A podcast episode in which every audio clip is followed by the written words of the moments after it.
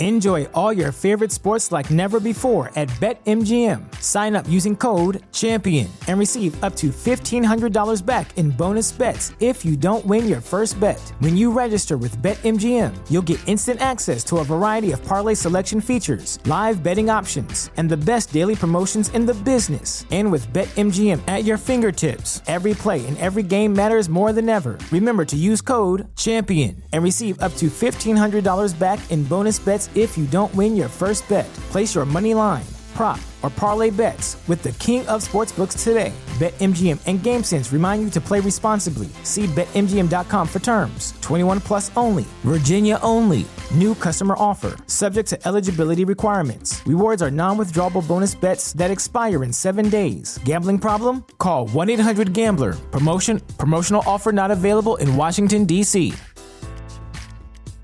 At Parker, our purpose is simple. We want to make the world a better place by working more efficiently, by using more sustainable practices, by developing better technologies. We keep moving forward. With each new idea, innovation, and partnership, we're one step closer to fulfilling our purpose every single day. To find out more, visit parker.com/purpose. Parker, engineering your success. This podcast is a member of the Voices of Wrestling Podcasting Network. Visit voicesofwrestling.com to hear the rest of our great podcasts, as well as show reviews, columns, opinions, and updates across the world of wrestling.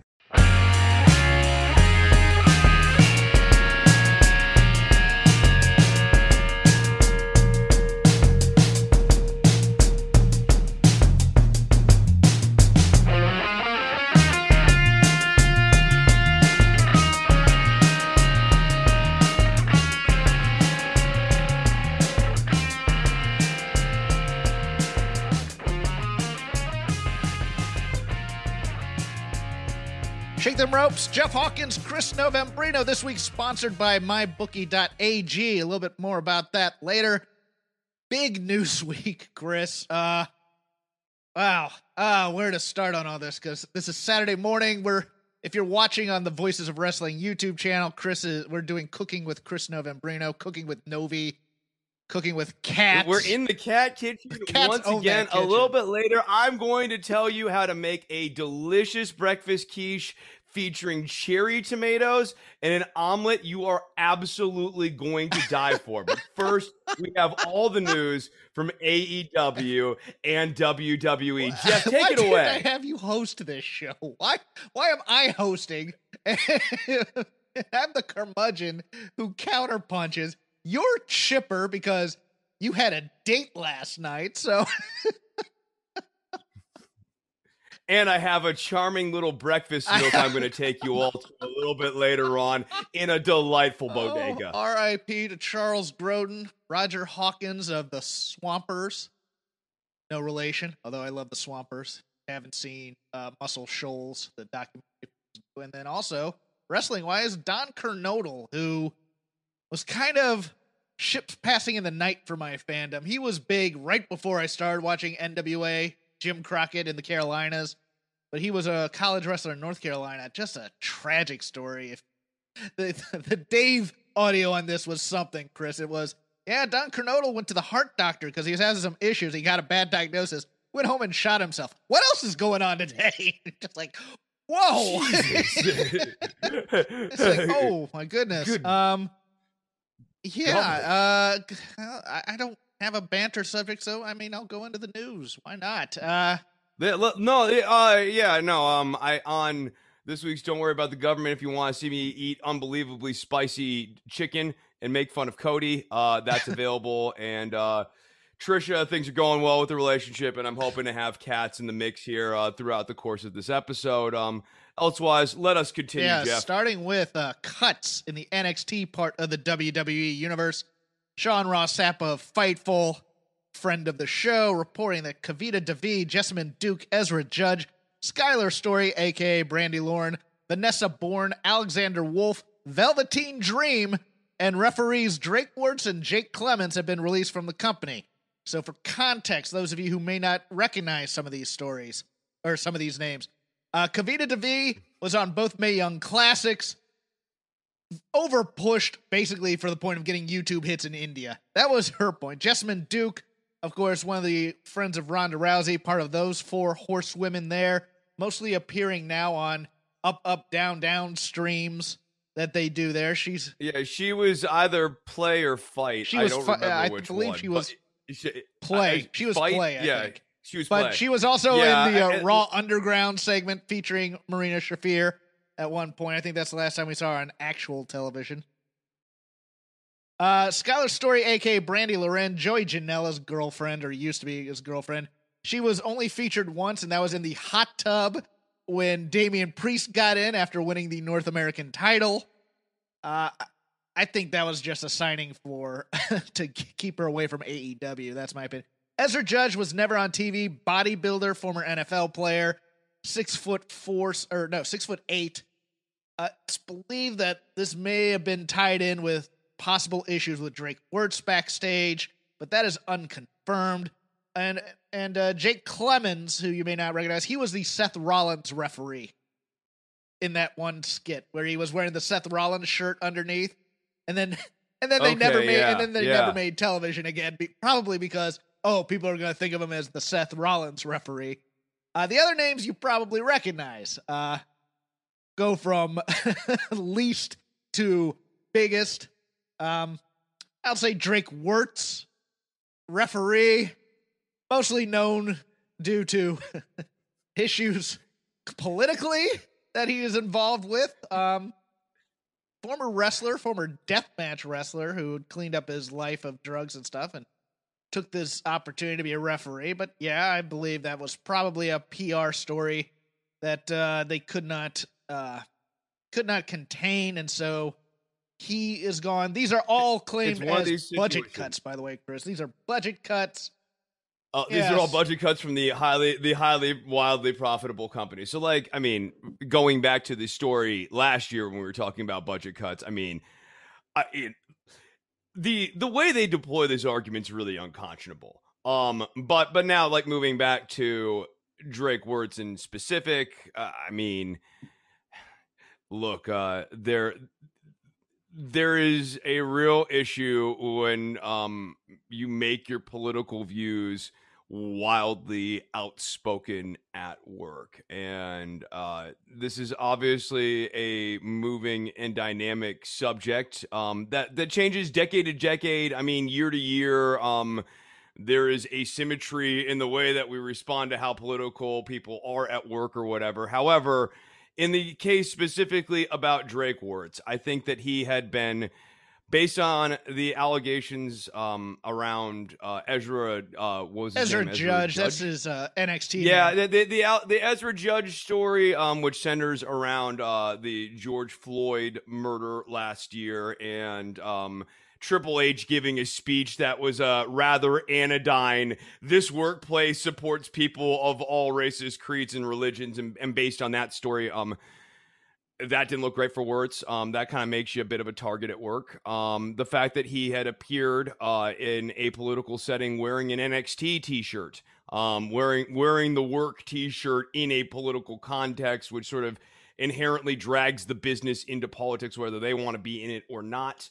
Um, and then you know, look the the mass stuff, any number of other things going on with Drake Wuertz, and then it gets down to look if you start rubbing enough of your colleagues the wrong way, eventually your colleagues are one not going to have your back anymore, and two kind of make it subtextually clear that if there is a point uh, a station wherein you can be uh, left at that train station, so to speak, uh, it will be encouraged. Um, and you know, I, I think Drake was playing with fire here, and I don't know if it's uh, personal instabilities that are rubbing up again, not understanding the realities of where he worked or the 21st century, any number of different things. Um, but yeah, no, he had to go. Uh, and I, I, you know, I feel no pity, no shame, and I think the reporting around him, even if you have questions about specifics in any one given story, I think the body of work, including the public videographic evidence, is overwhelming. And uh, yeah, sad day for him. I have thoughts, but they're not. Per- No, no, you then get your thoughts out. no, Get I, your I, I think out. he it was probably more of a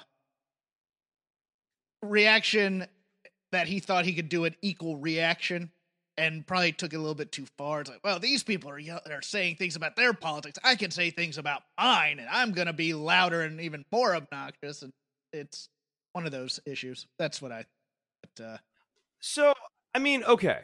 Like, I guess that would maybe apply specifically to George Floyd and Black Lives Matter. Although, again, like George Floyd killed on camera, like in, in, in a sort of very graphic and vivid way. Um, well, But let, let, let me when it- let me expound just a little bit.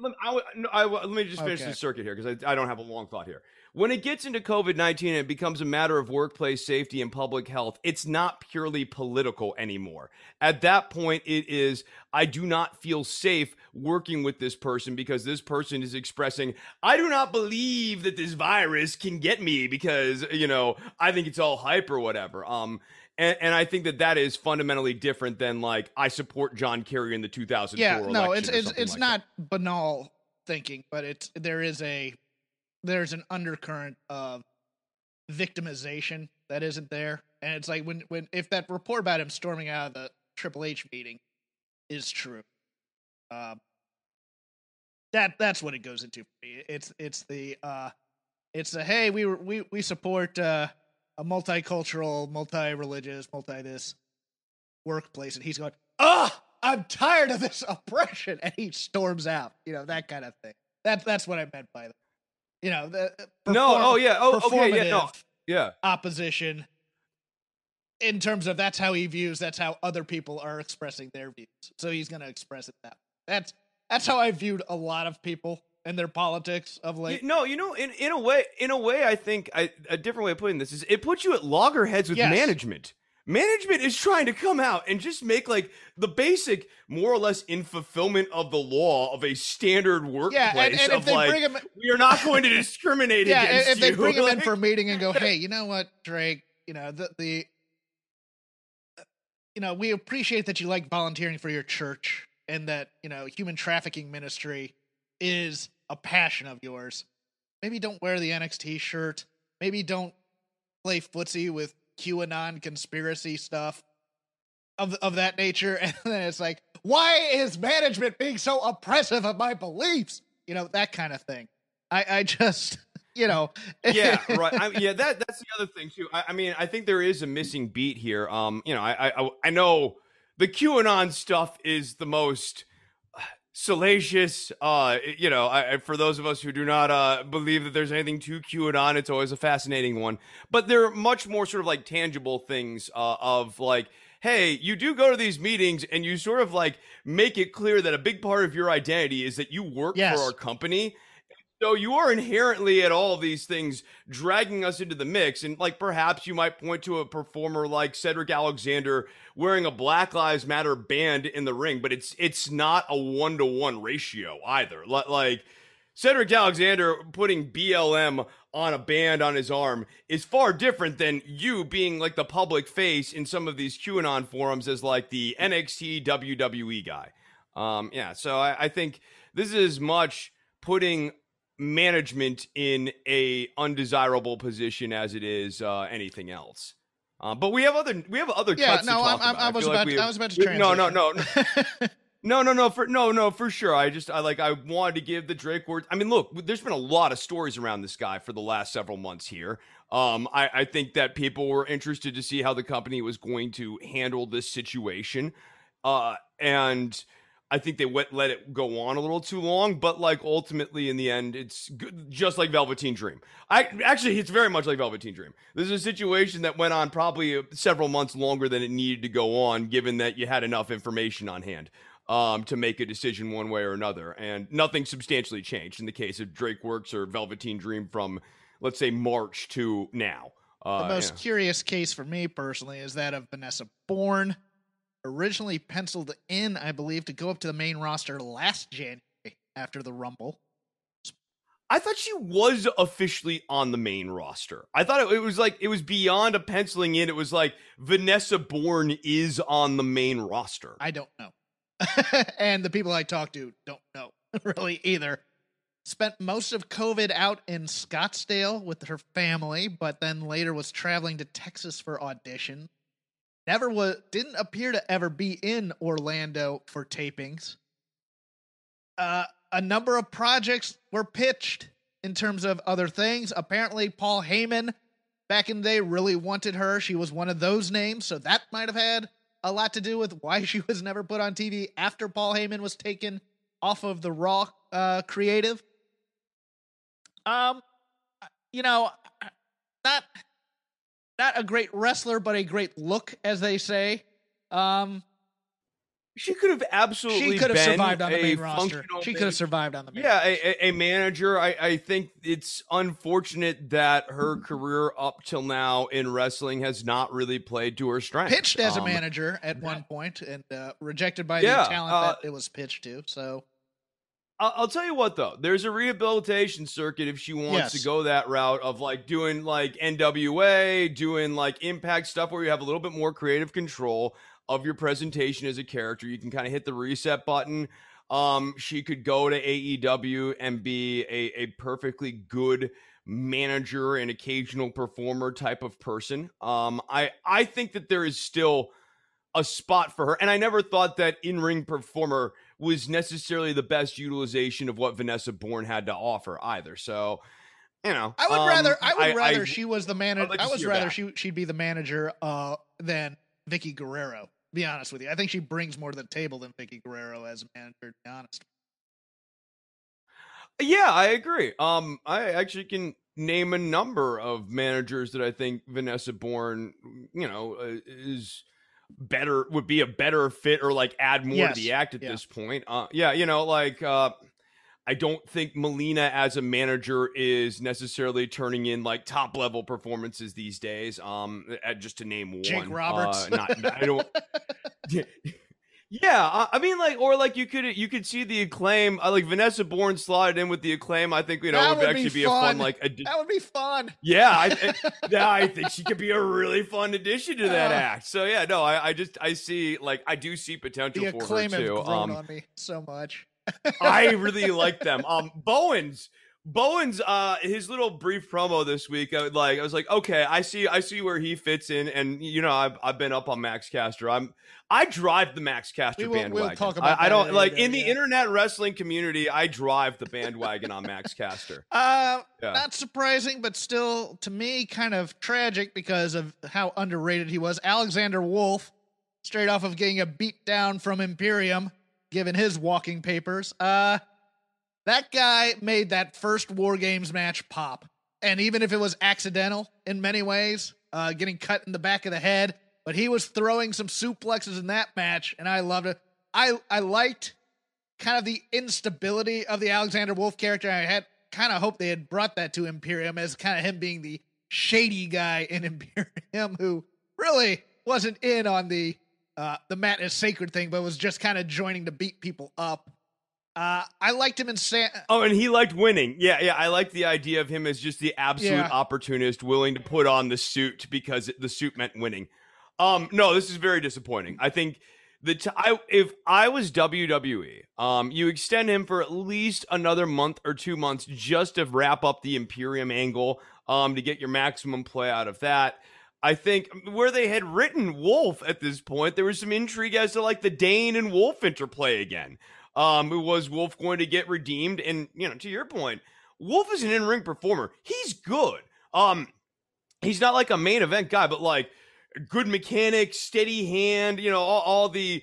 I, I don't mean them as backhanded compliments. Like this is the type of guy that the guys you want to build up have great matches with, and it makes them look like a million bucks. Um, like I think Wolf has a real spot in the biz, and um, it's a shame I don't feel like he's for a guy who I don't see as a main event guy or even as a champion. I also feel like he was somehow underutilized. I do too. Time. I think he. You know what? I think. I think he was great in NXT UK. I gotta be honest with you. I'd put him. I, I would have sent him back if they didn't want to use him on the states. Send him back to NXT UK. That that that angle needed. Him and Teoman yes. would be a very fun tag team together. Or even you know, have have Ilja destroy him again. I I I liked that interplay between the two of them. I think they were great. Oh the, the, no, yeah, the, they are great together. No, I Wolf is just he's a very underrated, like he's a sneaky good guy uh in the ring. And you just you don't necessarily see it because the character's haphazard looking and he's not like a look Mhm. guy. Um, but like those German suplexes, all of his working clotheslines and punches, um, his ability to give and take, like he he looks good when he's on offense, he looks good when he's selling. I, I mad respect for Alexander Wolf, and I hope they land on his. And then Velveteen Dream. Oh, oh, Patrick. uh, you know, uh, I, everything I just said about Alexander Wolf, take it and slice it into a quarter for Velveteen Dream at most. Uh, the guy, look, he had a look. He uh was kind of an okay character act i suppose um he was mad over Chris. Let, let's not slight that. He was no hugely over He was in really NXT. over. he was really over over. delivered. He He, really over delivered in big matches against like Gargano and Champa, but he never. That is he never true. got to that next gear in terms of in ring story. He didn't really know how to call Yes. a match like that. All of his matches were formatted around working legacy spots. And so, like, you're right. He was mad over. However, his everything up to the match was up Mhm. here, and the match was always down Yes. here. Um, you're right. You're right. He over delivered. However, like he over delivered on low expectations in those Gargano and Champa matches. We were expecting some growth. He looks good, but then he also plateaued. He he discovered the I'm going to do the Macho Man Yes. spot. I'm going to do the He Hogan became, he became spot. a tribute band. I'm gonna He do became the a Ricky cover. Ba- he became a cover It- band. Yeah. he was doing covers of 1988 and he never actually developed his own match style he had the noodle punches the big old noodle the wet noodle punches um like his kicks and his physicality lacked um he didn't necessarily build up the body the way he needed to build up the body. High spots were good but sometimes noodly as well. Um you're right though on the top of the ramp at the top of the entranceway when the music's on velveteen dream. And they slide out the couch with the babes and he's out there looking like a million bucks. He looks like a main event act. But then there's one other thing that we haven't mentioned yet. Well we all mentioned he's kind of a jerk. Beyond kind of a jerk a little bit of a monster kind of a Creep. creep. Uh likes the youngies uh, a bit of a rape guy, as I like to call them. Rape guy, all one word, not necessarily two words separated apart. He's a creeper. We don't like these type of people, and this guy needs to be gone from the business. yes, if you get drunk or high, as uh, as it has been rumored that Velveteen Dream liked some of the harder substances. Uh, don't go on the internet and and slide into the DMs, especially uh, the DMs of someone uh less than eighteen, shall we say, to be You know, it, yeah, it's it's not even about sliding into the DMs and having a documentary evidence of it. Just don't, Don't do do it. Just don't do it. Just don't do it. You you you like actually don't have to date teenagers. you can date people your own age. I, I don't like think a a, really- guy like Patrick Clark has a hard time getting women, especially as I believe he dated Cathy Kelley at one point. I think he's I think there's a Rolodex possibly of people on the phone. Just scroll through. It's not the, the, these. There are there's like a litany of people. I'm not to get lost in the weeds here. There are a litany of people with allegations sort of like this, and like the thing that always goes through my mind is, you dudes make like uh, well over fifty thousand, sixty thousand dollars $60,000 a year. How hard is it for you to go to a nightclub or a bar and meet someone your own age the normal way and not be a creeper going out with an 18 year old or a 19 year old as a 30 something or like late 20 something year old guy. Uh, I believe he's he's, not, he's barely mid twenties. I think he was like nineteen. signed. Don't quote. He's he's younger than you think. You know, I, I mean, like I remember the the tough enough thing because like I actually did the closed captioning for that that particular tough enough series. Like I, I was I was very much on the Patrick Clark journey uh with this kid, and so like I was kind of rooting for him, but like you know, look, sometimes power um corrupts people. Um, and power is not necessarily like political power. Power can just sometimes be status and money.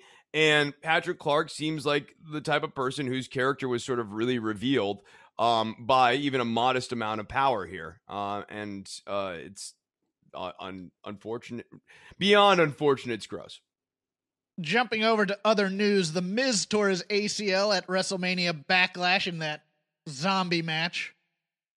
I thought he worked safe, Jeff. Look, I, I'm not gonna I'm not gonna take that. Uh, I I hate that sports. I gotta be honest. I, I'm I'm really angry at. That's just a that's I, no, a I joke understand. about I understood it, but people were making that as you know. Oh, I thought he worked safe when he talked about Daniel Bryan four years ago. Okay, Miz is in his he's and in his forties. like the context of a work shoot. Yeah, yeah, it, it was a joke. Also, yeah, you're right. Like ACLs and stuff like that, they just they, they go. if you if Um, you keep doing that, you know, over and at- at his age. And look, Vince used to get rid of people at 35 thinking they were too old. Miz is in his 40s now, still looks good, still, you know, does the safe style. It's just these things happen in wrestling. So to to oh he's unsafe. That's why he tore his ACL. Uh, There were people seriously saying stuff, and I'm just like, shut up. Uh, uh, but this could be. No, this could be I, mean even even the safe style is still even the safe style is sometimes like Mhm. physical. Um, you know, you're still tumbling out of the ring.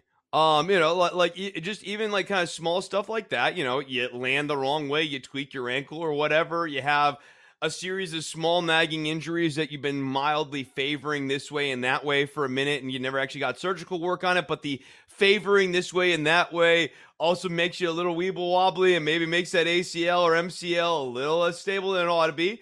You're getting up there in age, over the age of like 35, 40. Um, and yeah, like that you know, ACL tear's not unheard of.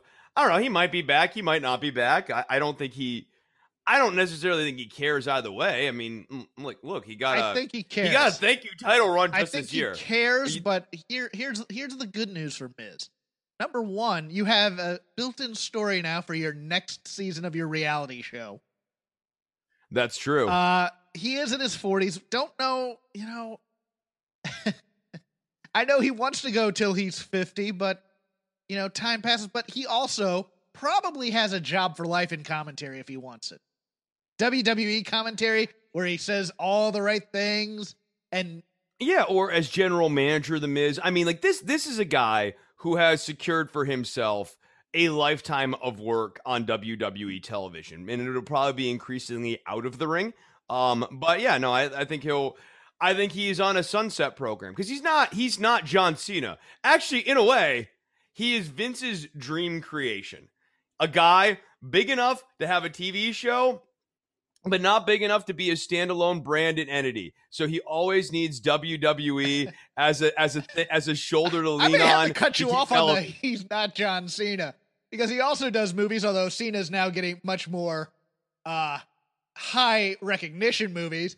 He does Right. he does he But- does a water a water obstacle course show. I'm like he's he's almost John Cena, but not quite John Cena. No, no, but like Cena can Cena has also done Yes, bigger movies than the yes. Miz ever has. Yeah, yeah, and, and, and Cena is a bet is a better Yes. known name. Cena is a meme. Um, like, and his name is John Cena. Like, like no, there's yeah, no no, no, I. I agree. It was of just the Miz's status to, It- to it was- Cena's uh, status. Wipeout and- is much better. Or though whatever Miz's show is, Cannonball is much better than Wipe. I'll tell you that. yeah, I, I I believe that, but also the other thing is Cena is also just a more Yes. dynamic Yes, is. personality on TV too. Yeah, no, he, I mean, I've seen the promos for both, but Cena's interplay with his co-star. Um, I don't know her name. It doesn't really matter at this point for what I'm talking about here. But his interplay with her, with his co-star, just seems like bigger, pops off your screen a little bit more than the Miz's interplay with his co-star, where they kind of just, they're just kind of there. Yeah, one's Um, an one's an improv no, comic, one's a radio person. So yeah, Yeah, and, and so what I'm saying is that like I I do think um that Miz will just he's going to be protected very very well by this company a long time and he's good to your point he's good politically. If he ever gets on commentary he's not a guy who's going to freelance or make waves. Um he knows where his bread's buttered unlike a guy like Pat McAfee who what I enjoy about him on commentary is that Pat like doesn't really need the this danger, job so he's like the danger the- aspect that he doesn't need He's taking the notes. He's taking the notes and he's listening, but he's also kind of like gonna just do his own thing, and that's what makes this thing yes. great. I, I love Yeah. the. I still want to have my fun, even though I'm doing my job. I'm doing my thing. Yeah, I'm getting my Yeah. shit in. Uh, WWE announced its first three shows in July. Friday, July 16th episode of SmackDown will take place at Toyota Center in Houston, Texas. This year's Money in the Bank pay per view will be held at the Dickies Arena in Fort Worthless, Texas. And on Sunday, July 18th, the post Money in the Bank episode of Raw will take place at the American Airlines Center in Dallas, Tejas. On Monday, July 19th. in the road, baby. Nova Cross, Texas. We're going to all the places. Oh, between between Um, AEW and WWE, Texas wrestling is back. Bro, I think that Texas is going to have an inordinate amount of shows here over the next like 12 months. I like I they they are going to they are going to work Texas dry. Lanza and I are going to be like no more wrestling. Please stop coming to Texas. Please like go to Oklahoma, go elsewhere. Please go away. Can I Um, interest you in any of those shows for WWE? AEW, Oh, okay. Yes. Uh, no, the WWE ones, honestly, no. Um, like, look, I watched this on TV. Not um, SmackDown. there you was go visit our. I mean, okay, Bank? SmackDown, I go and visit. SmackDown, I go and visit our friends. Um, I mean, you know, like part of it, dude, is I, you know, I, I could always make a call or two if I really wanted to go. Yeah, to that's true. Shows. Money in the Bank yeah, might be um, fun. Uh, Money in the Bank might, might be. I actually okay. So I've seen. I've now seen Hell in a Cell live, WrestleMania live. Um, I think I've seen Money in the Bank live. Um, and you're and you're right. Of of all the shows, I mean, look, the ladder match ones are great because if you're in a crowd, you can definitely see the ladder action in the big ladder spots or whatever. Hell in a Cell, like I'm sure people have heard this before. Uh, Hell in the Cell kind of does stink because you're behind the cell. However, in my case, I got to watch that ridiculous Bray Wyatt hologram finish in person, so it was actually worth it.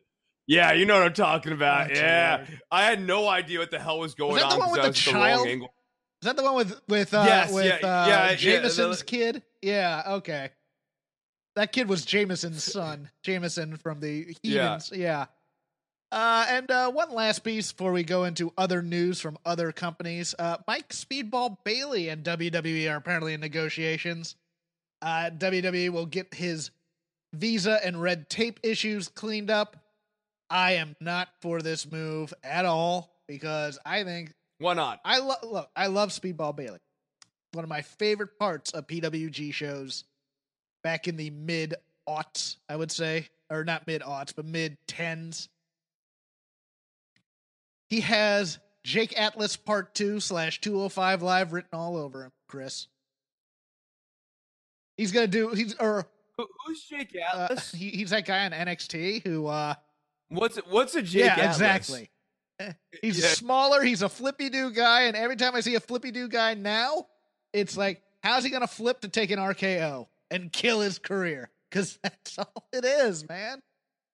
I- just I think he'd be best served in an ROH or an MLW or maybe an AEW. But I mean, they already have kind of an ironic favorite. And if Orange Cassidy was on AEW, I would tell Speedball Bailey go to AEW and work that Karate Kid gimmick to the nub because it would it would be mad over. But Look, AEW has enough television to fill up at this point that they do need lower mid card guys and like you know maybe go and work the Karate Kid gimmick and work your way up the ladder. Cassie's at the top of the ladder right now. Um, they they need you know I, we're going to move to AEW. I think they're going to need Friday night stars. You know what I mean? Like I think they're ultimately going to need to make some more stars and have some stars on a specific night to keep eyes on those shows. Speaking of which, AEW moving to TBS in 2022. The main show Dynamite will continue to run 8 to 10 p.m. on Wednesdays. AEW received an eight figure fee increase to move the show. Ow. Since the prior contract called for it being on TNT through the end of 2023. It is believed the new deal for the complete package will not was not extended from the original deal. Rampage, the second show, will debut on Friday nights from 10 to 11 p.m. on TNT on August 13th and will also be moved to TBS in January. Rampage will generally be taped on Wednesday nights, but there will be special Friday night live tapings on pay per view weeks. Here's they will run the city they are doing the pay per view in, for example, on November 5th.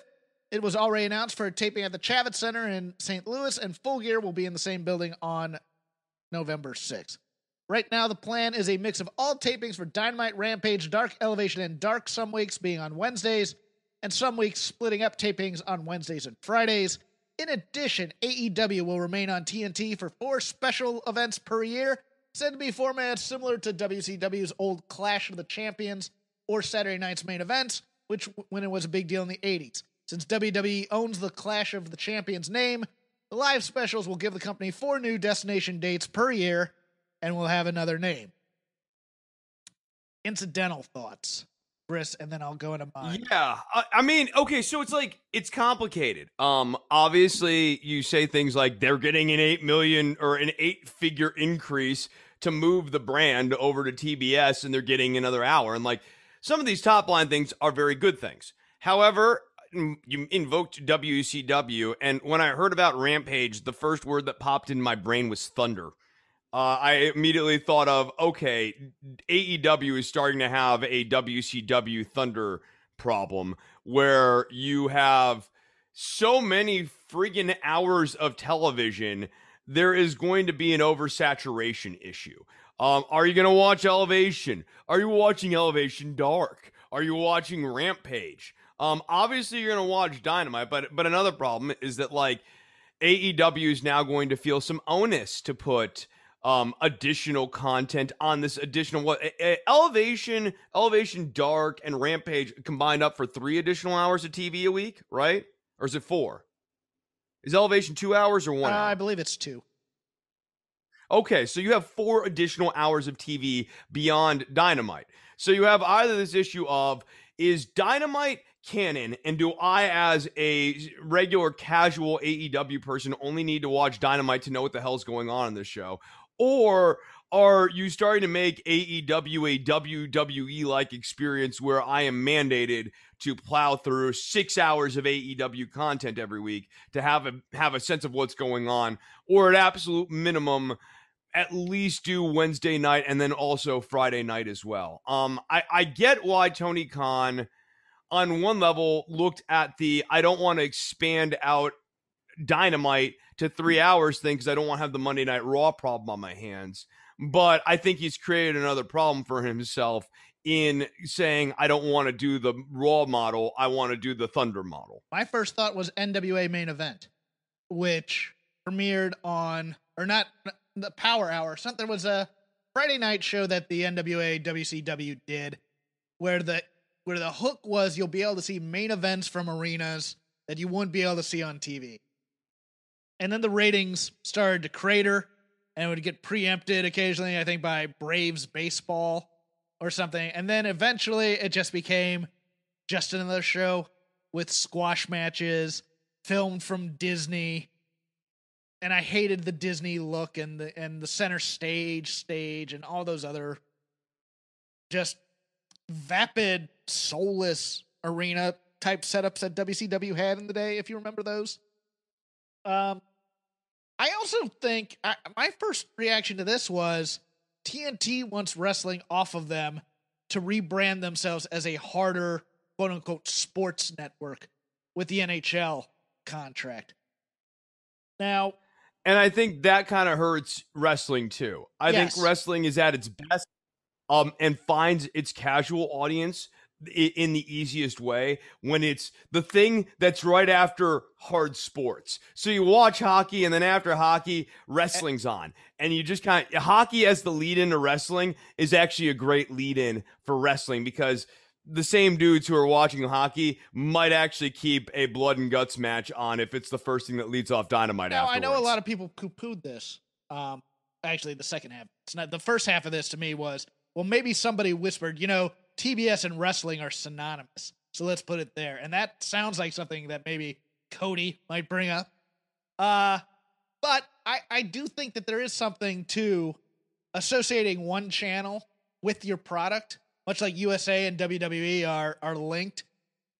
I I don't like the idea of doing the Clash things on TNT while keeping the regular builds on TBS. I, I get the isn't the implication that TNT is better than TBS? Yes. Like, like just that model. It seems like the conceit here, and you can put the dollar tag on it and explain to me all the other reasons why going to TBS is good.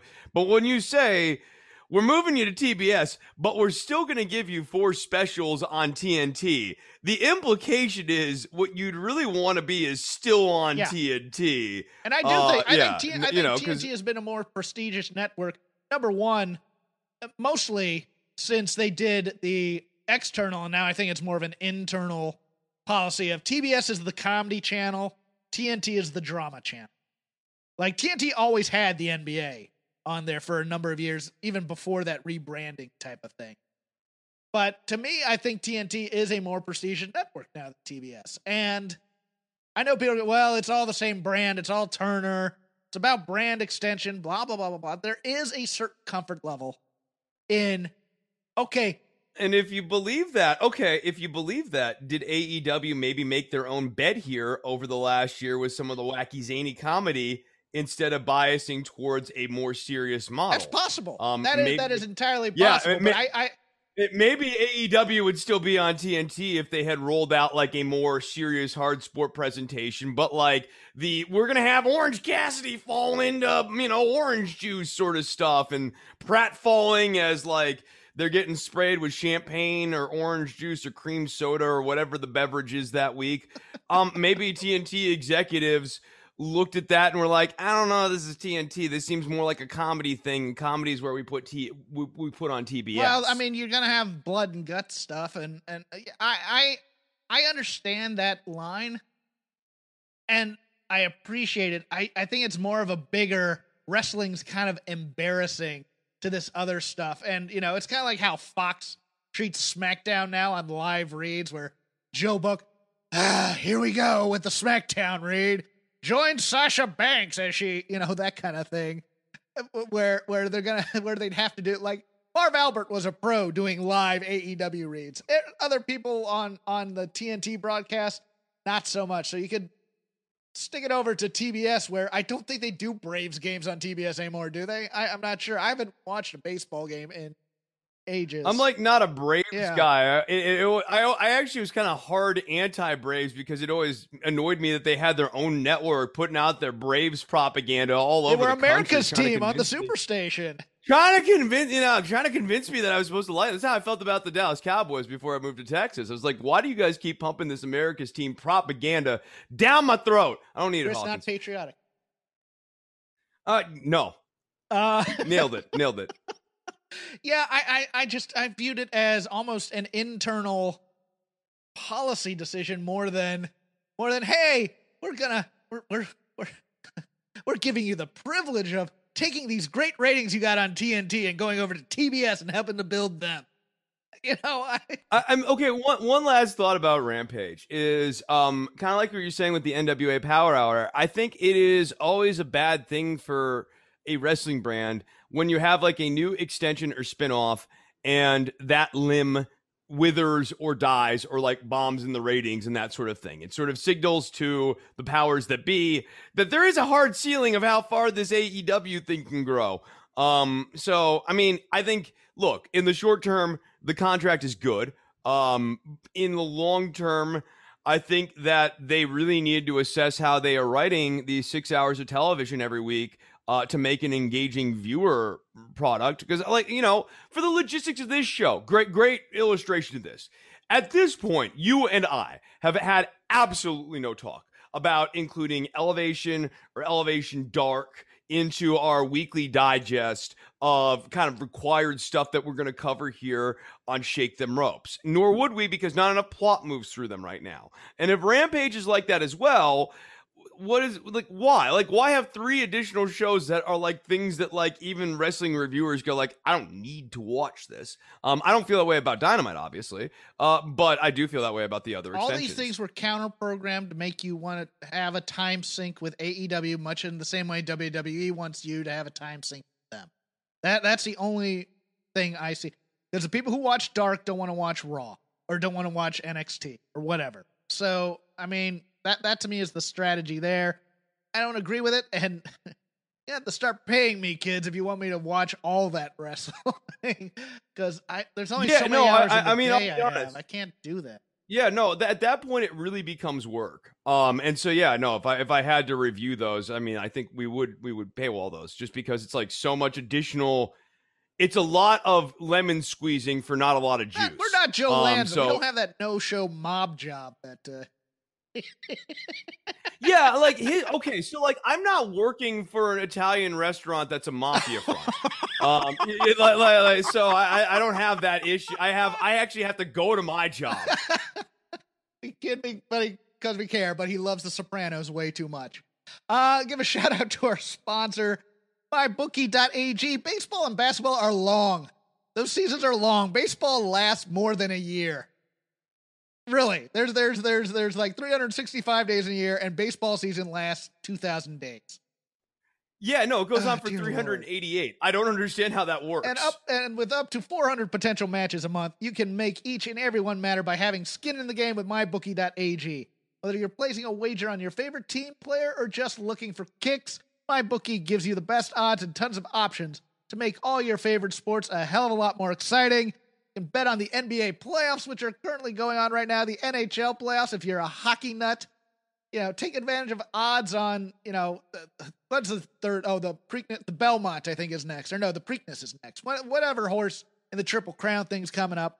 Or just hit up the MyBookie Casino for the full fledged experience where weekly blackjack tournaments give you and your friends a crack at prize pools up to $50,000. Did you say slapjack no, I said tournaments? blackjack tournaments. Slapjack tournaments are where you right. Sit back and cater and, and play uh, catering and play cards for uh, How dare you? How dare you?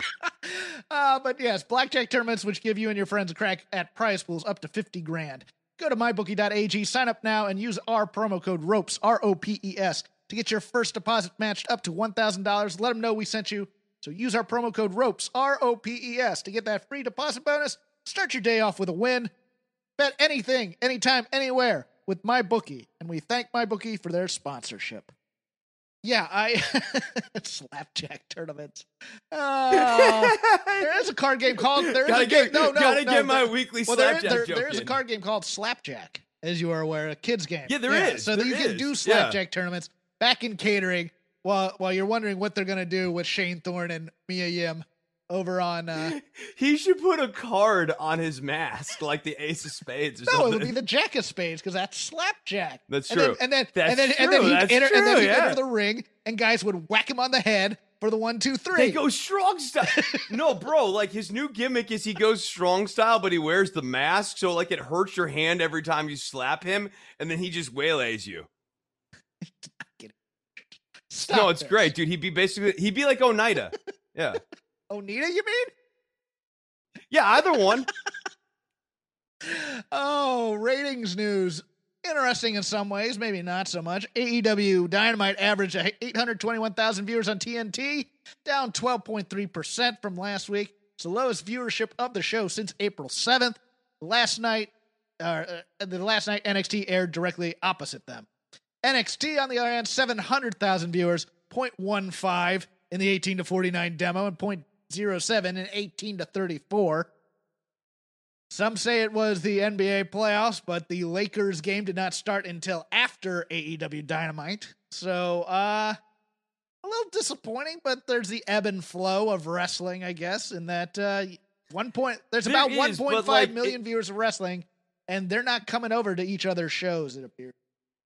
No, I, I mean, that, like that's the problem, or even more alarming, I, I, which I'm starting to think is there's maybe about one million. It might be brand, it might be brand loyalty, and they're watching the shows Yeah. on YouTube as opposed to watching NXT, and then the people who watch WWE just take the night off on Wednesdays.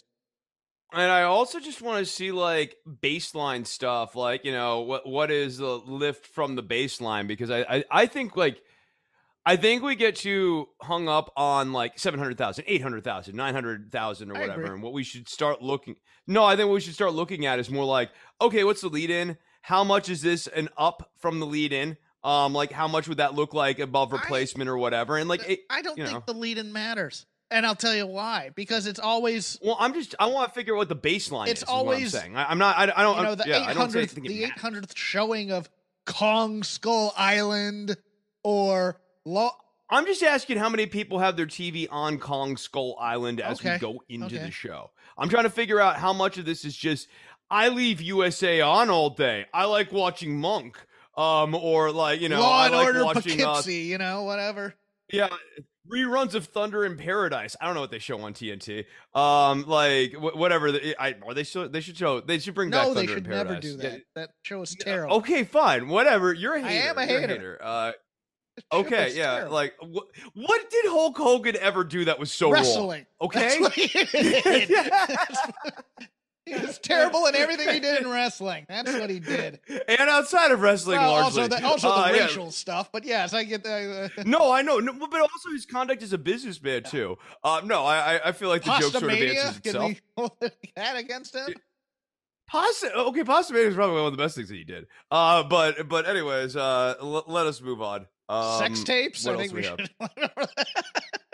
He's not a good guy, Jeff. Don't bring back Thunder in Paradise. Fine, we've killed, killed the joke. Deadspin. That was fun. Um, Will over in New Japan, Will Ospreay has vacated the IWGP Heavyweight title due to neck issues. Combine that with COVID, Chris. New Japan is a uh, is in a little bit of uh, trouble right now. At Parker, our purpose is simple. We want to make the world a better place by working more efficiently, by using more sustainable practices, by developing better technologies. We keep moving forward.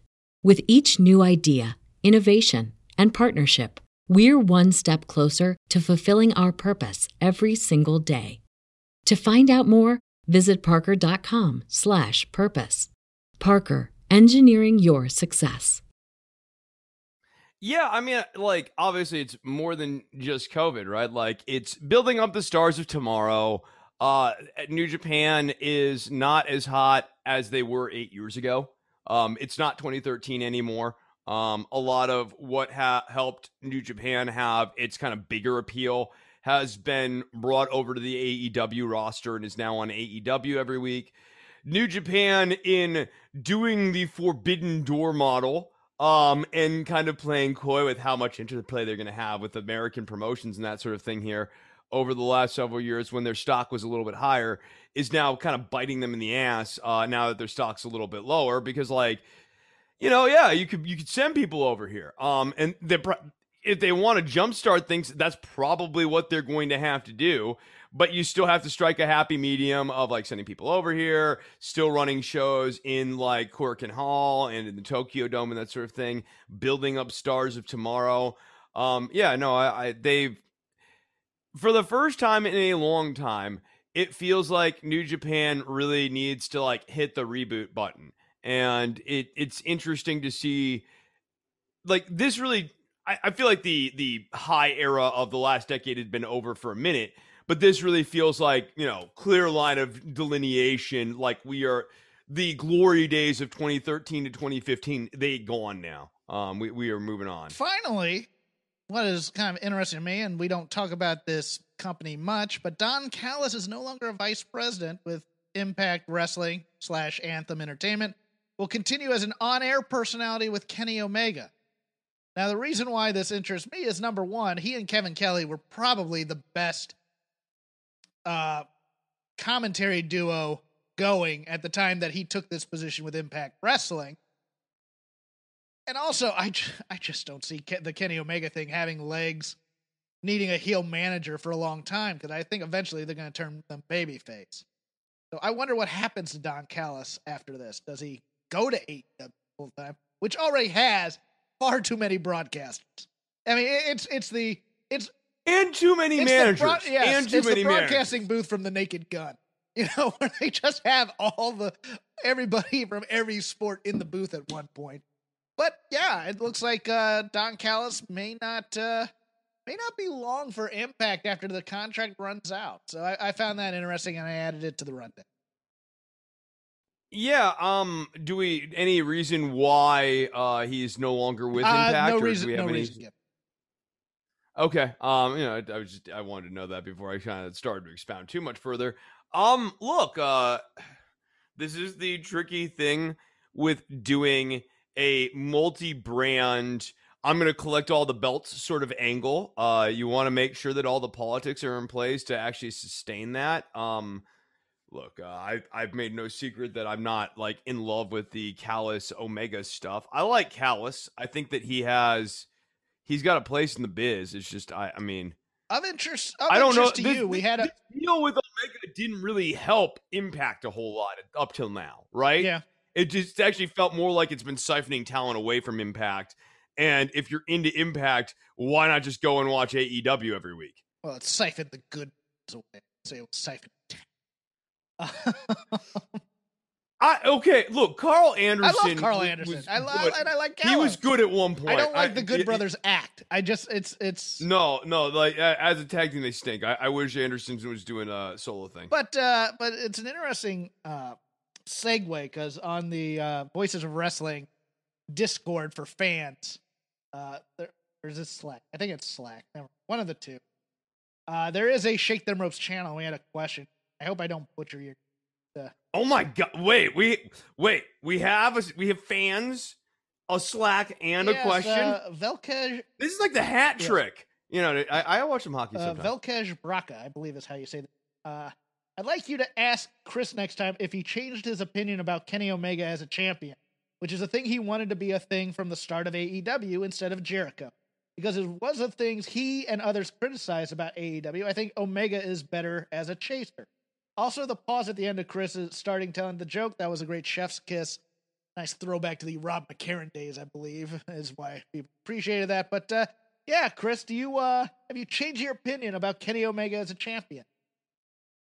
Yeah, I- I mean, uh, this angle stinks, right? Uh, I, I think that Kenny Omega as the champion for AEW made sense in 2019. I think it made sense in early 2020, um, you know, pre-COVID. Um, but you know, those were my opinions a couple of years ago. Wrestling is a dynamic product. I'm like not waffling on this. I, I want to kind of be clear here. I think that like even this current run of Omega could have been fine, but it got really hammy. It got really corny. And, and I guess, you know, maybe the response to me, which I think would be valid, is look, Chris, uh, Omega's always had this cornball ham shit in him.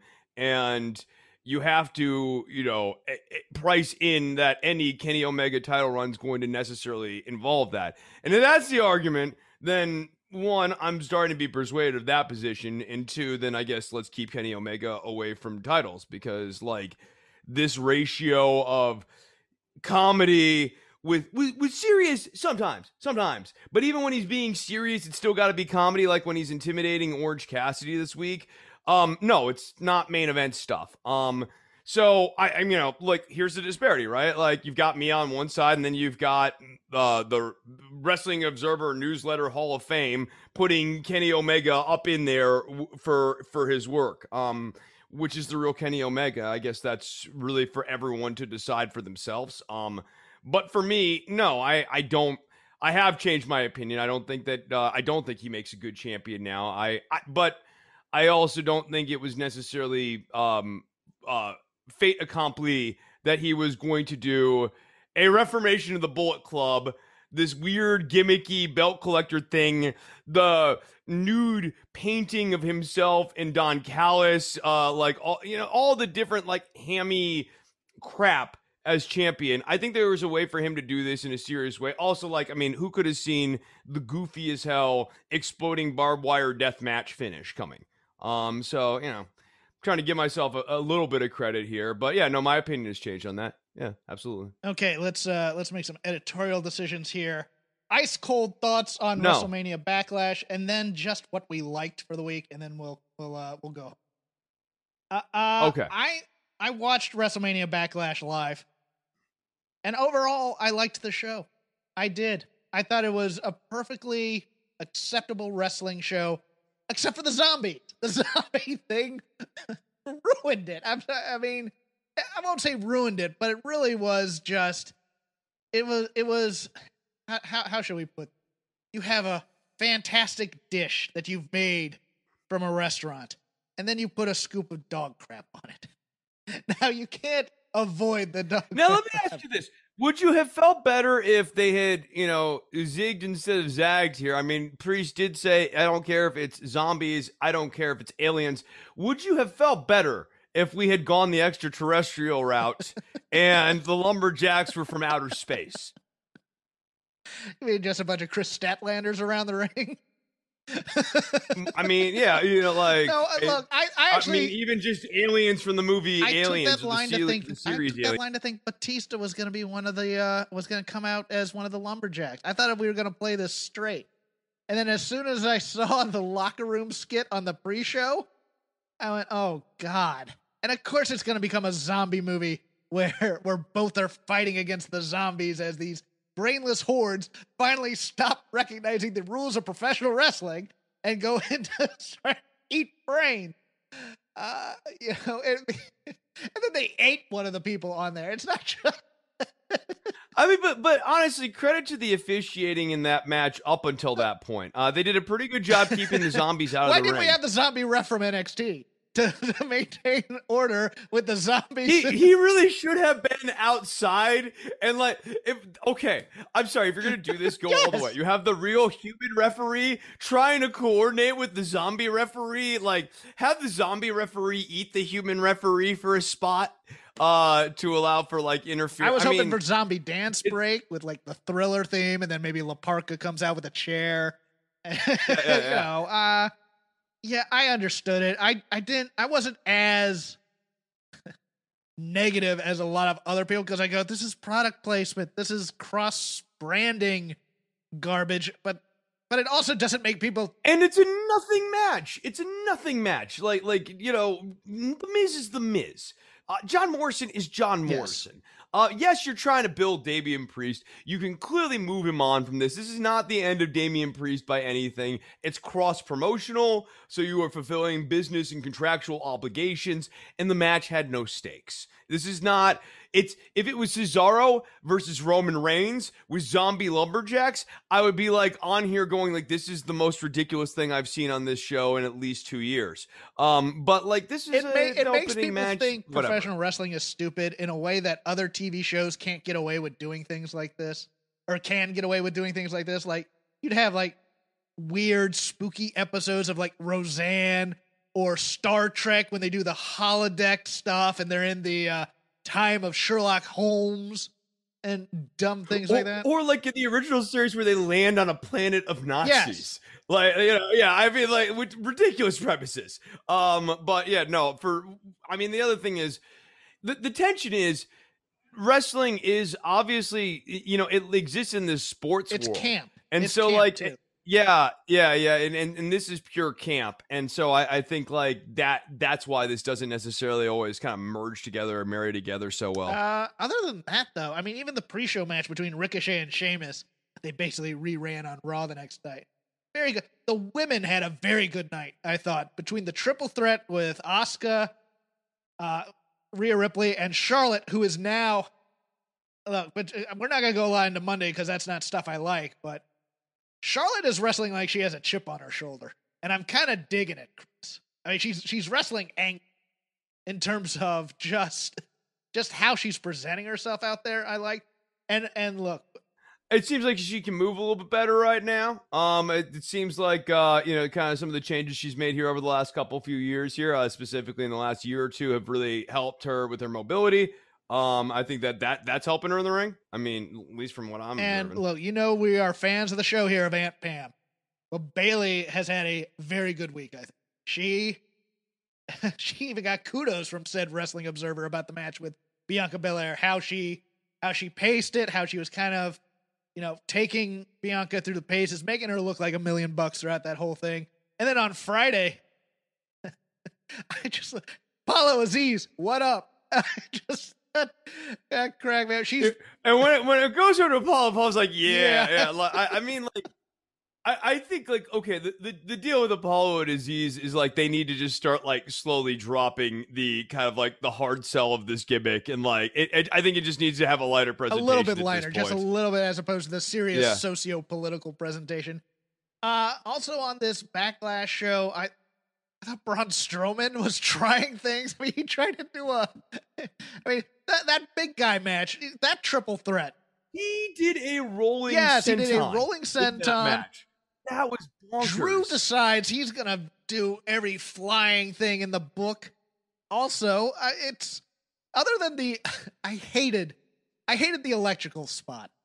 I did because they didn't write Bobby Lashley off of the match that way.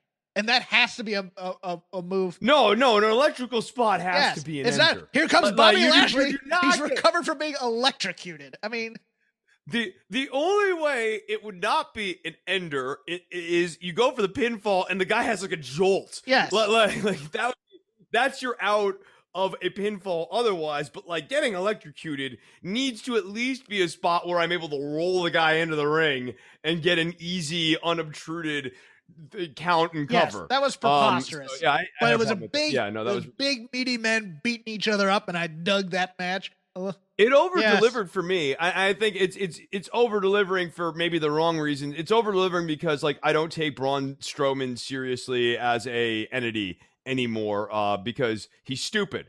Um, and we we really played into the Braun is stupid stuff. Um, even this angle sort of trades a little bit on the Yes. Braun is stupid thing. um, like like it's now an actual character point of like this guy's dumb. Um, and so frankly, when he does high risk maneuvers and he doesn't win, that also ports into the this guy is dumb narrative, which is not a thing you want for your baby face. Uh this guy is dumb is actually not a great baby face My trait. favorite moment on commentary though was Bianca and, and Bayley when she slap when Bayley slapping In the head. Like, that was for Michael Cole. That was for you, McAfee. And McAfee's like, yeah, totally had it coming for you, uh, there, Cole. But I don't know what I did there. I, I, I'm liking the little heel inflections that McAfee's putting on this. McAfee is good as a heel commentator. I don't know if WWE likes him as much as you and I He- like him He with does some have of a his, problem though. his He has a problem with the hyperbola because it comes out in the uh in the baby champ match. Uh the Mysterios winning the tag titles against the uh Dirty Dogs, where he calls that uh calls that the frog splash like the most amazing frog splash. Like you know you know that uh Montez Ford is on this roster, right? you know that, right? It was a it was a fine sprawl, but then it eventually became the the greatest of Dominic's career or whatever, and and it, they fixed it. Yeah, he's got a little bit of It was a Schiavone-itis. nice moment, though. I mean, they're they're starting to do those nice little moments. How do you feel about winning this title right afterwards, where you know they're actually somewhat uh somewhat playing the real of the situation? I, dig that. There, there are a few Tamina, small that things um, in terms of formatting that they've been doing lately that, like, I consider to be modest improvements. It's not like show-saving stuff, but like, for example, having all of your champions at the top of the ramp at the start of the show today Or on on- or this week yeah, on that was SmackDown. weird. Yeah, yeah, I, I, I oh, like did that. you? I didn't um, like that was I weird. thought it was weird. I, okay, like look, I, I okay, it was. I liked it when you had Heyman come out and pull it Okay. together. Um, I thought. I, I mean, I think I would have maybe had them all wondering why they're standing out there, and then had Heyman come out and explain, like, I summoned you all out here to, you know, sort of make a statement. Um, but I like the fact that they are setting up things from week to week, so that like you know NXT, we now have a sense of what's coming up next week. We get that the same way with SmackDown. We've got this Jimmy and Jay thing that's wrapping around next week. We're getting a little bit more of tune into the next episode to see this going on in our serialized programming, which I think is good because it's a serialized program. So uh, I, I think that that's good. It's not show saving stuff though. Yeah. Um, and then you know Cesaro and and Roman was very very good, but I never bought for a second Cesaro was going to win, and that was a problem. But I liked that it was. Uh, Two. No, I have two problems. One, Cesaro never had a chance of winning. Two, having Cesaro lose clean. Um, it absolutely took the intrigue away from him to try to get his heat back. This dude lost clean. Um, Roman was like, I don't want your help. So I'm sending Jimmy to go deal with James. Uh, I love the James tweak uh, on SmackDown. This like, like, like, yes, yes. Uh, small little tweaks like that, like they work though. Um, but but sending Jimmy away and and then having Roman go out there wrestle a strategic match that worked a limb and winning because he did the limb work. Cesaro has absolutely no claim to the throne at this point. Um, I'm not interested in him having another match with Seth Rollins.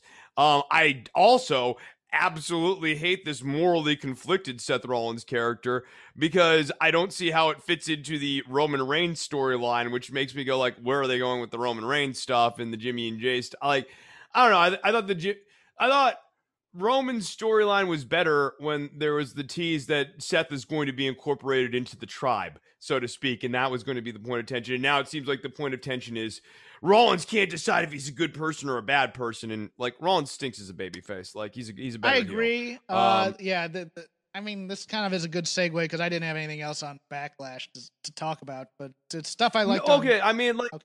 With the Cesaro stuff, I just, I mean, I think that Cesaro either needed to lose by interference from Jay, um, or like there just needed to be more ambiguity around Cesaro losing. Yeah, I'll, I'll push back uh, a little bit on you though, because you know how they do it. They do it that Jimmy somehow cost Cesaro the match. And oh, is Jimmy a heel or is he on Cesaro's side or you know that kind of thing? So Th- that's fine. Okay. No, I, I, mean, honestly, have it be have it run through Jimmy and Jay.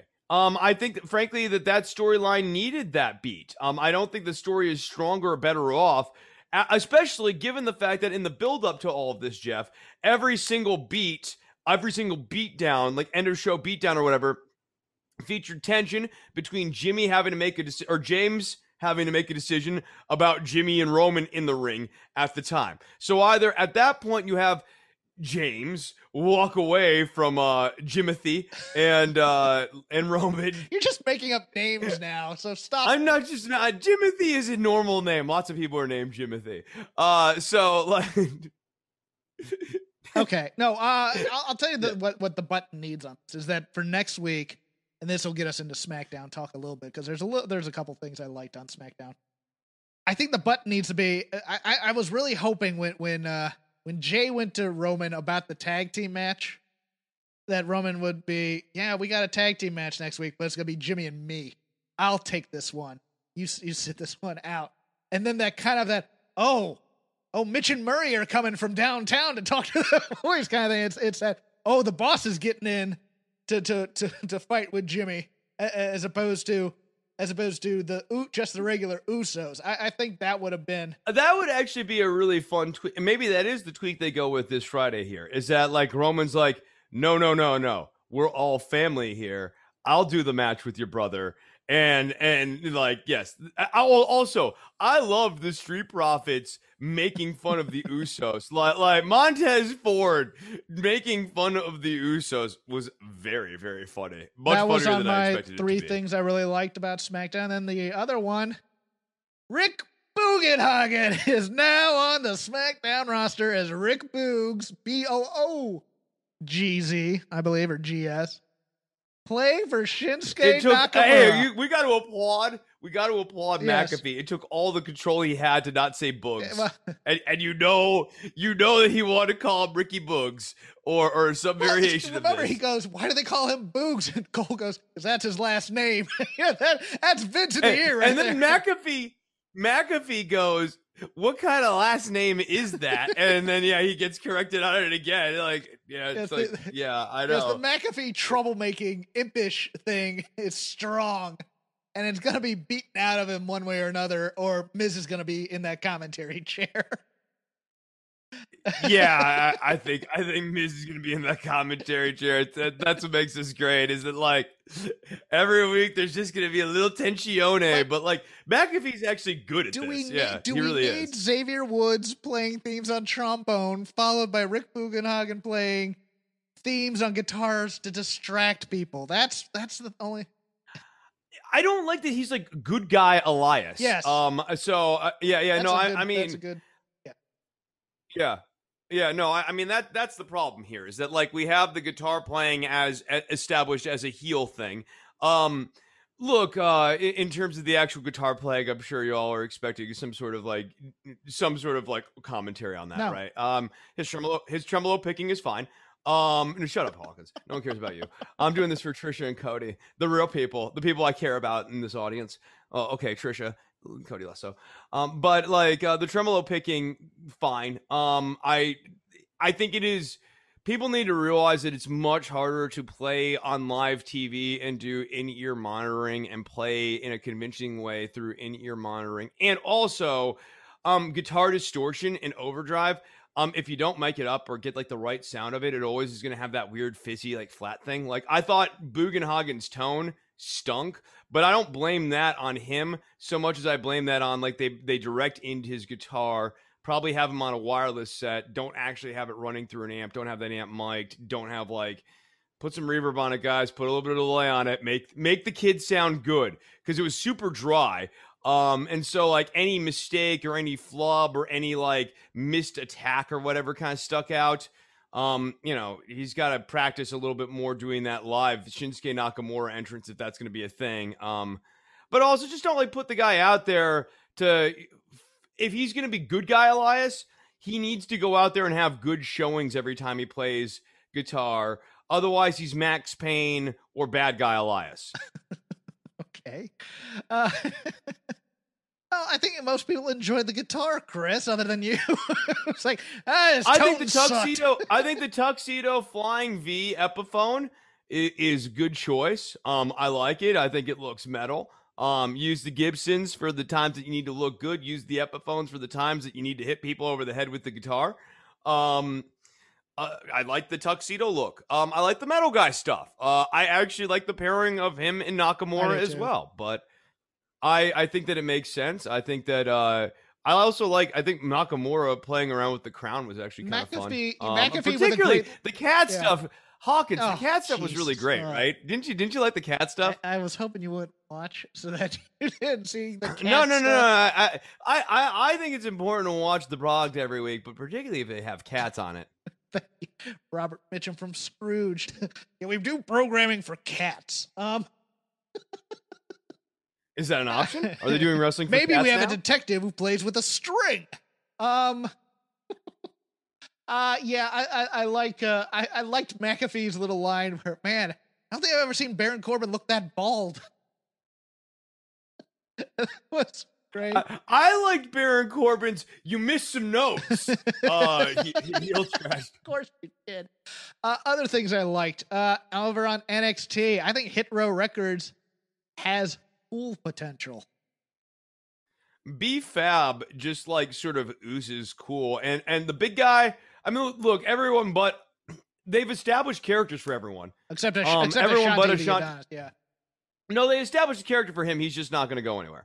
Um, but like there's he's got the tag team with the little guy. He's a hothead. He gets himself into trouble. When when the tag team loses, they're going to lose because Ashante the Adonis is a hothead and weak link. Um, that's going to help keep he's the big centric. guy strong. He's centric in the hurt business. Yes, yeah. I mean, here's the thing though: they're on NXT, yeah. so there might actually be a narrative payoff to this, unlike the Hurt Business. Um, so, but but I love uh, yeah. I love Swerve's menacing as leader. I, I think that's really also what kind of brought it all together. I mean, you have them doing the little catchphrases about hit row, but then Swerve kind of brings it all together, kind of with that menace, and I dig that about it.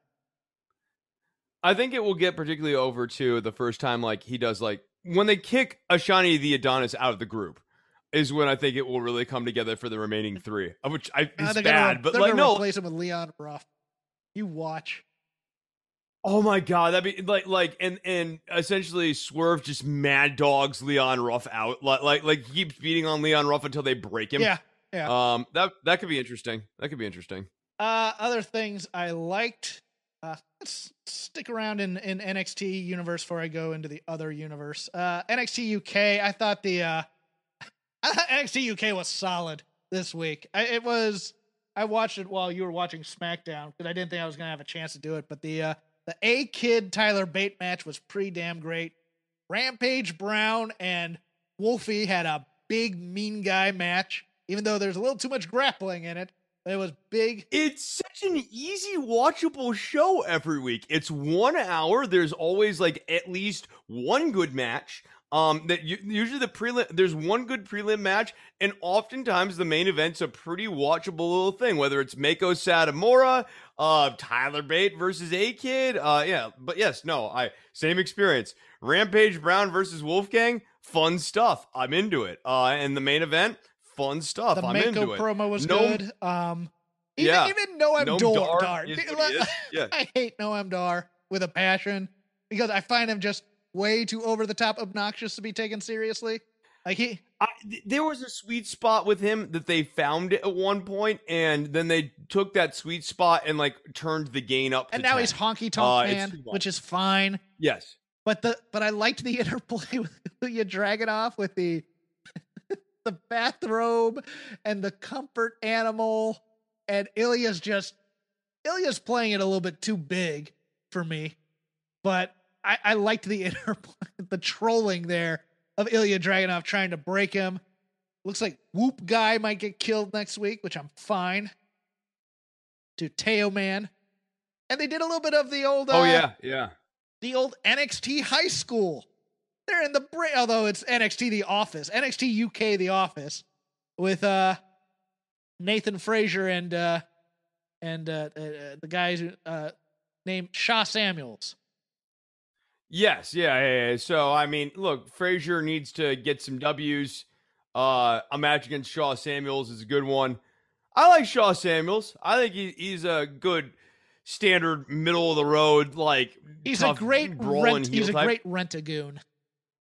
yeah, Yeah. exactly. No, no, he's great. He's, he's he's a good character actor in that sense. Yeah, and then uh, and even even Sam Gradwell still growing on me a little bit.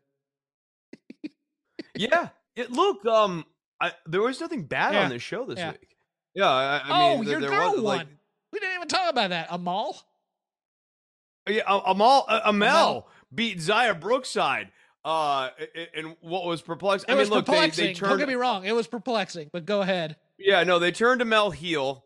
Um, they wanted to get her over. Look, she's she's rough as as as hell. Like she still needs work. Um, I think the heel thing works better for her than the babyface thing does. Um, but that's namely because the heel style requires you to work a little bit slower, and so that it kind of helps kind of cover up. Uh, if you're not a babyface and you don't have that babyface speed about you, heel is the way to go. Um, and so I think that works for Mel, but I don't think much else does. Um, and I'm just confused why she's beating uh, Xia Brookside. Why are you I beating Xia Brookside? Don't get it.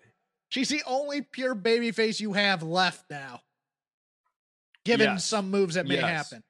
Uh I mean, I, I guess maybe that's forecasting uh, a Mako W here. Um, perhaps. Uh, maybe Mako is the one who knocks off Kaylee just Ray. this com- this But- company overall just not does not like having people get behind young cute baby faces in any brand. It's it's always we we got to kill that like Mansoor was hasn't been seen in 2 weeks on this stupid Raw show.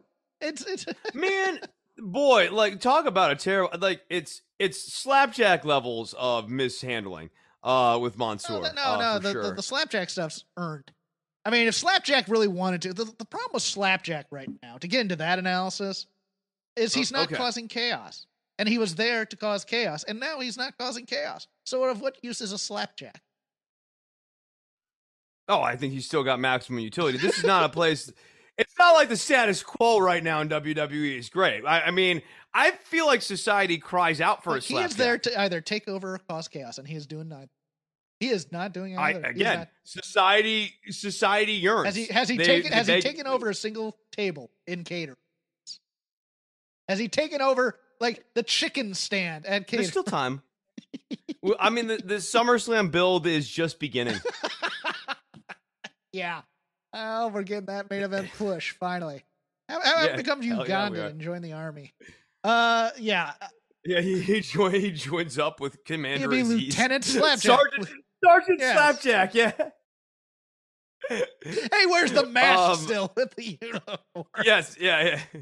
Absolutely. Oh, dear lord, there's way too many slapjack jokes on this show. Um, Toni Storm beats Zoey Stark. Uh, we're getting uh, like I don't have a problem with that. Uh, I you know we need we need to keep Storm strong. I don't have a problem. Look, Storm and Stark having like a ongoing back and forthy thing right now. It's not it's not overstaying its welcome, and I think it's good for Zoey Stark to have a It rivalry. will if it go, if we have it the same the same match two more weeks in a row. Get them away from each other Yes, for a bit. no, no, no.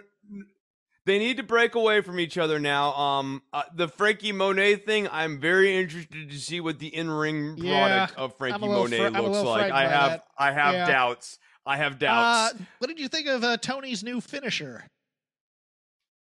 oh, oh my God! It's so it's a it's a wild finisher. It, uh, I had to watch it a Judo couple throw of times into to a D, understand. into a DDT. Uh, Yeah, the physics on it are pretty wa- are wonky, Yes. but uh, they look cool. It's a good looking move. It's just Yeah. weird, and I, you know, it's one of those moves. It's like I feel like not everyone's gonna have the dexterity to take it and That's execute it the way that.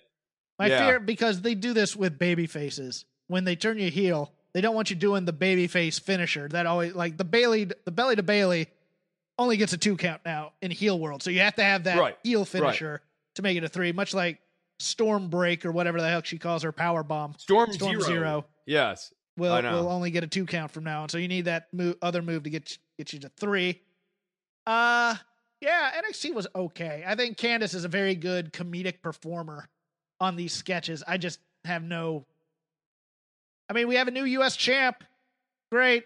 We get the we get Gargano. I, no, I'm really over the Indi Indi Hartwell and Dexter thing when they're like Index is back. I'm like, no, Index needed to be over. Like you guys ended that story. Like it's over. Like I don't I don't care if Indi and Dexter Loomis ever get together. We haven't seen Dexter Loomis on in a while. And like in this whole like love affair thing, we really have no sense of why Dexter loves Mhm. Indi so much. We have it like so like it's frankly just kind of weird now that he's still stalking her and it's weird like i mean like all we're getting is indi is crazy and so is dexter i i i just it's not it's not anything for me um million dollar man uh this week was like the worst million dollar man week Yeah. yet um uh jake atlas beating cameron grimes okay whatever but Roll like up. i hate the wwe distraction finish roll up of oh my god theme music is playing um and it, it just it's not helping Grimes right now. And I don't really see like how does does Grimes beat DiBiase? Does DiBiase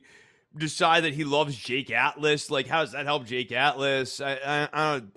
This is overstayed its welcome. It was fine for a week. It was maybe okay for two, but this is not an actual angle or story, and never needed I think we get Gargano getting elevated to go fight uh Fallen Prey.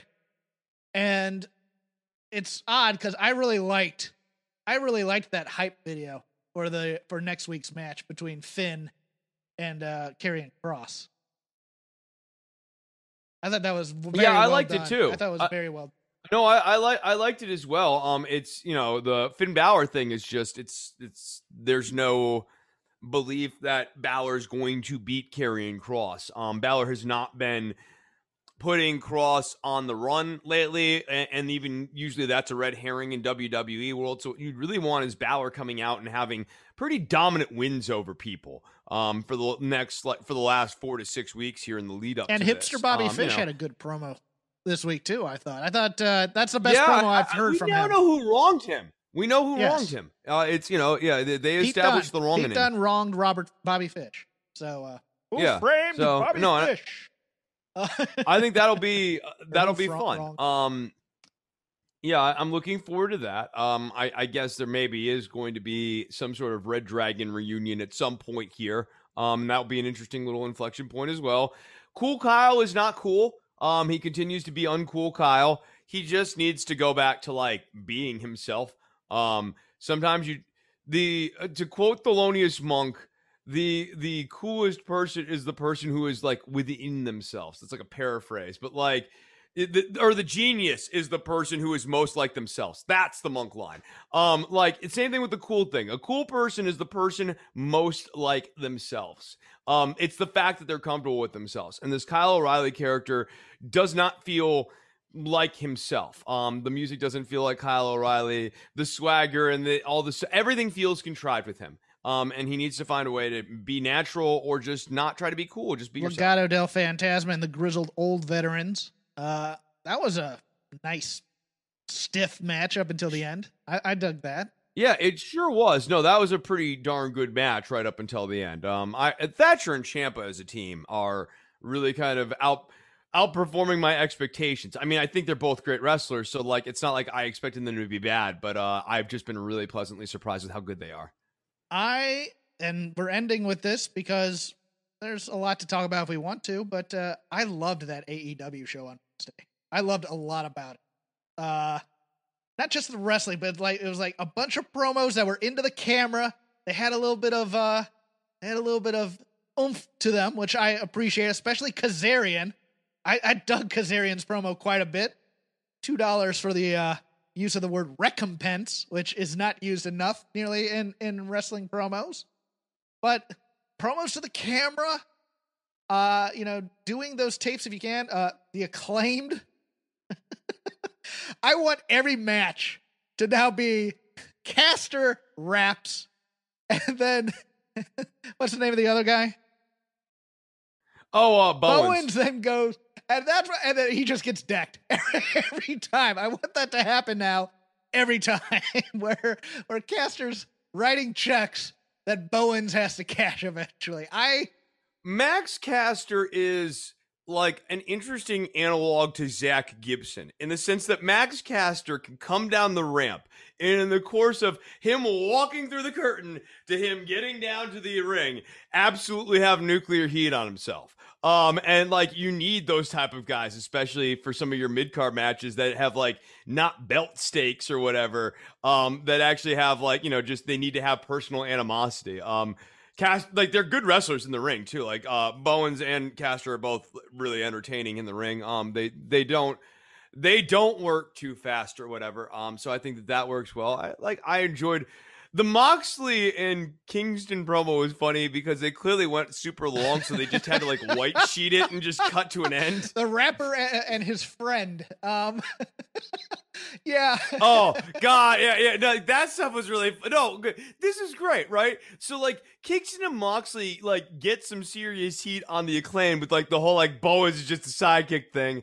The acclaim come back and they get some heat on Kingston and Moxley on their way to the ring. Look like a box this of Newports us, is just a fantastic line. I love the box of Newport was a great line. Oh man, great image, great image in my head. Um, and, and then also yes, obviously the line about Renee too.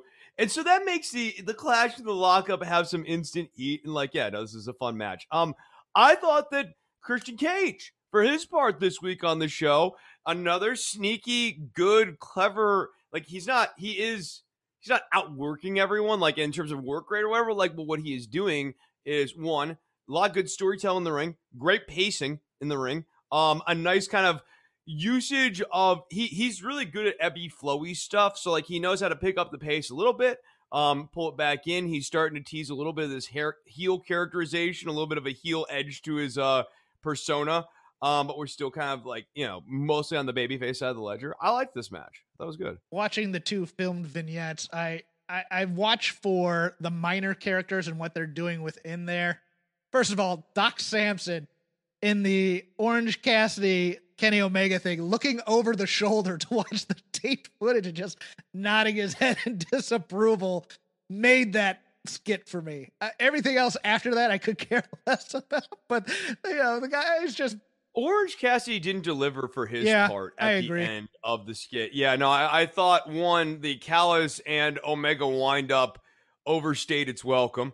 Uh, it probably doesn't shock anyone that I'm not a big Kenny Omega fan, but like I just thought I thought it was fine, but like okay, we get it. Like I, I hate the I'm an executive vice president crap. I I, I mean that is I'm I'm very tired. That reeks of the bad old days of WCW in the bad days. Yeah, when Ric Flair was like, the president of the company. Vin, Vince Russo crap. Yeah. yeah, no, it's very Vince Russo era WCW of like we're talking about the politics backstage, brother, because that's going to get us over, and we need Orange Cassidy to be a good little mascot. Like that is not helping Orange Cassidy as a character. Um, like this everything else is fake, but this little moment right here is real crap. Not good. Not good. Um, I didn't think Orange Cassidy delivered in his part. I thought the premise was fine. I agree with you. I was watching Doc Simpson as well. I thought he was very entertaining. Um, what was your other package? The the Pinnacle's Last Supper type of vignette. The only thing that didn't work for me was Shawn Spears, to be honest with you. And I thought they should have just left it as he didn't get his drink as opposed to beating up a ref. But there were moments in that thing where you're where if you're watching the minor players or the guy who's not getting focus, it's it was a lot of fun. Like watching Tully Blanchard give that first appalled stare and then just in awe stare of Wardlow as he's drinking the bottle at the table. Uh, I thought uh, Cash, I always want to call him Scott Dawson, but Cash Harwood had a rather fun promo about I'm tired of being in these personal fights because it's keeping us from being great. Dax just has to sit there and look like Dax. I mean, he's just kind of the guy. I thought MGF MJF had a pretty good menace in his promo. Uh, but I this was really yes. good at showing at once cohesion but also divergences in personalities but like this is not the divergence in personalities moment or whatever in the story, but like I like that Tully is perhaps too civilized for all of this at the end of the day. Um, that he's looking at Wardlow and initially he's like, "Ooh, okay, why? Like, come on, dude, have some class or whatever." He looks at Spears. Spears loses his shit, and then Tully's like, "All right, here's some money. That should take care of it." like, he's not a good guy or whatever. But like, Tully also realizes that there's a grievance here, and that like he's these kids are a little out of hand, and he needs to tame these uh these wild men a little bit. I like the tension between um the tag team, the featured tag team of the revival, um or uh, FTR. Revolution, FTR, whatever they are. Um, like they want title shots or whatever. And so when MJF is making this about him, there's always going to be a little bit of attention. Whenever MJF makes this about personal feuds, there's always going to be a little bit of attention for FTR because they don't really give a crap about MJF's personal beef. They're not really here for the personal stuff. So MJF has to keep kind of feeding them with money. And I like that little tension yes. on the table. And yeah, and then you know I like Wardlow as just like the umbrella guy, and then Shawn Spears as the loose cannon. So we actually got with each person a reason why the pinnacle might not have cohesion with any one of those people. Um, but that's not what the promo was about tonight. Um, and we're and we're building up to uh this stadium stampede thing that I think will be done like more serious. You know, it's the wrong the, order. The really, zero- is is we should have had sta- Stadium yeah. Stampede and then Blood and Guts. But I, I get it. I, I, I get what they're. Gonna- the problem, the, the, pinnacle stuff was good. The problem for me was all the inner circle yes. stuff. Um, I yeah, I, I just the inner circle feels really flat right now. Although Hager cut a good promo in there, and he's not known to cut very good promos. It's just yeah, it's a little too. I think Sammy brings too much comedy to it, in a way, or too lighthearted to it in a way. So does Jericho yeah. in a way too. Like, I mean, Jericho's finding his footing as a babyface character here, but like every so often he does sort of like pivot back to comedy. He has Jericho sports and, entertainment like, instincts at this point. Yes, yes, career. and I, I think he needs to be respected, veteran legend. I mean, I think a good thing that could have happened during this promo, especially since they don't have a good way of actually paying it off, is Jericho shows his baby faceness um, and shows team cohesion with Sammy. They address the miscommunication um, at the end of Blood and Guts and kind of hug it out. And like that, that's it. That that the, that's the way you bury off that angle because you don't have a real way of paying it off one way or another. I think that would that would humanize Jericho and help get this Jericho babyface character over a lot more than the yuck yucks my jerk off friend stuff.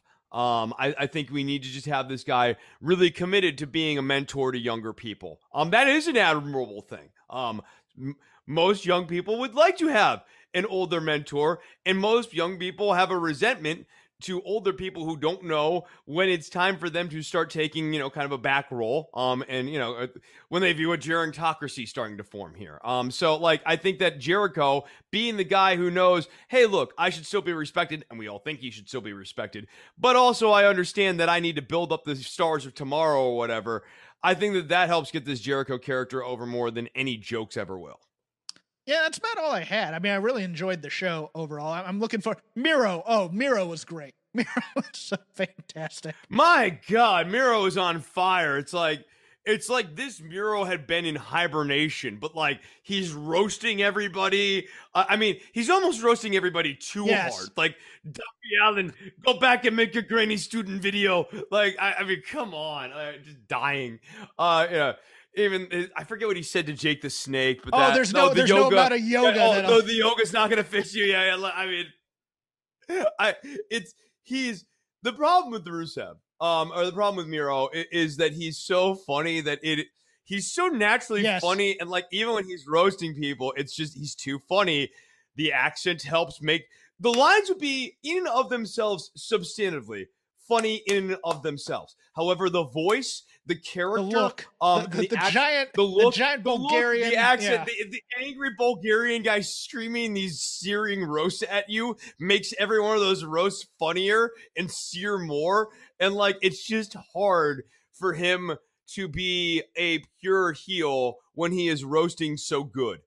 Uh, so like that's the only problem I have with the. Rusev I know stuff. we're big on serious stuff here, but somewhere down the line, six months, nine months, a year, Miro and Max Caster have to get together and either roast each other or roast somebody else. Just like one of those makeshift. Oh teams. my god! An extend an extended Miro and Max Caster feud, like like that would be great with Caster. You want to turn Caster face and have him and have him and Miro just like going after each other, or make them a team. Um, Miro and the Acclaim would actually be a very funny like little mini faction. Yeah, I'm into that. I'm I'm here for that. Uh, that's all I got. You got anything else? That's all I got this week too. We will end it there. You've been listening to Shake Them Ropes. Follow the show at Shake Them Ropes, all one word, on the Twitter. We are available in audio on all your platforms Apple, Google Play, Stitcher, etc. And also on video coming to you at the Voices of Wrestling YouTube channel. My name is Jeff Hawkins. You can follow me at Crap Game 13 Mostly bad jokes about wrestling. That's what I do on that Twitter stream. You can follow Chris at DWATG, where he doesn't talk about wrestling on his Twitter stream because he's trying to give a brand extension to his other shows, which he will plug at this time. Yeah, you can always chat with me, like, you know, via direct messages or whatever about wrestling if you want to. But mostly, I talk about politics at DWATG because Don't Worry About the Government is my news and politics podcast. You can find that on iTunes, Stitcher, and Spotify. On the most recent episode, uh, we talk about the news in the Middle East. We talk about the CDC's recent uh, guidelines uh, and their changing of the guidelines. We also talk about scandals affecting both Democratic and Republican politicians. Literally, so many of those these days. I could have done an entire show on just that alone. So if you want to hear all of that, check that out over at don'tworry.tv. Also on that episode, most recent episode, I curse out Cody while eating a terribly spicy piece of Nashville hot chicken. So you got to catch it. You got to see it. Um, and you can do that over at patreon.com slash DWATG. Now, Jeffrey, it is time for us to get our skillets out and start making our quiche. What you're going to want to do here is get your cast iron skillet. Look at that. Look at that. Who's ready to cook? The joke died after you said quiche.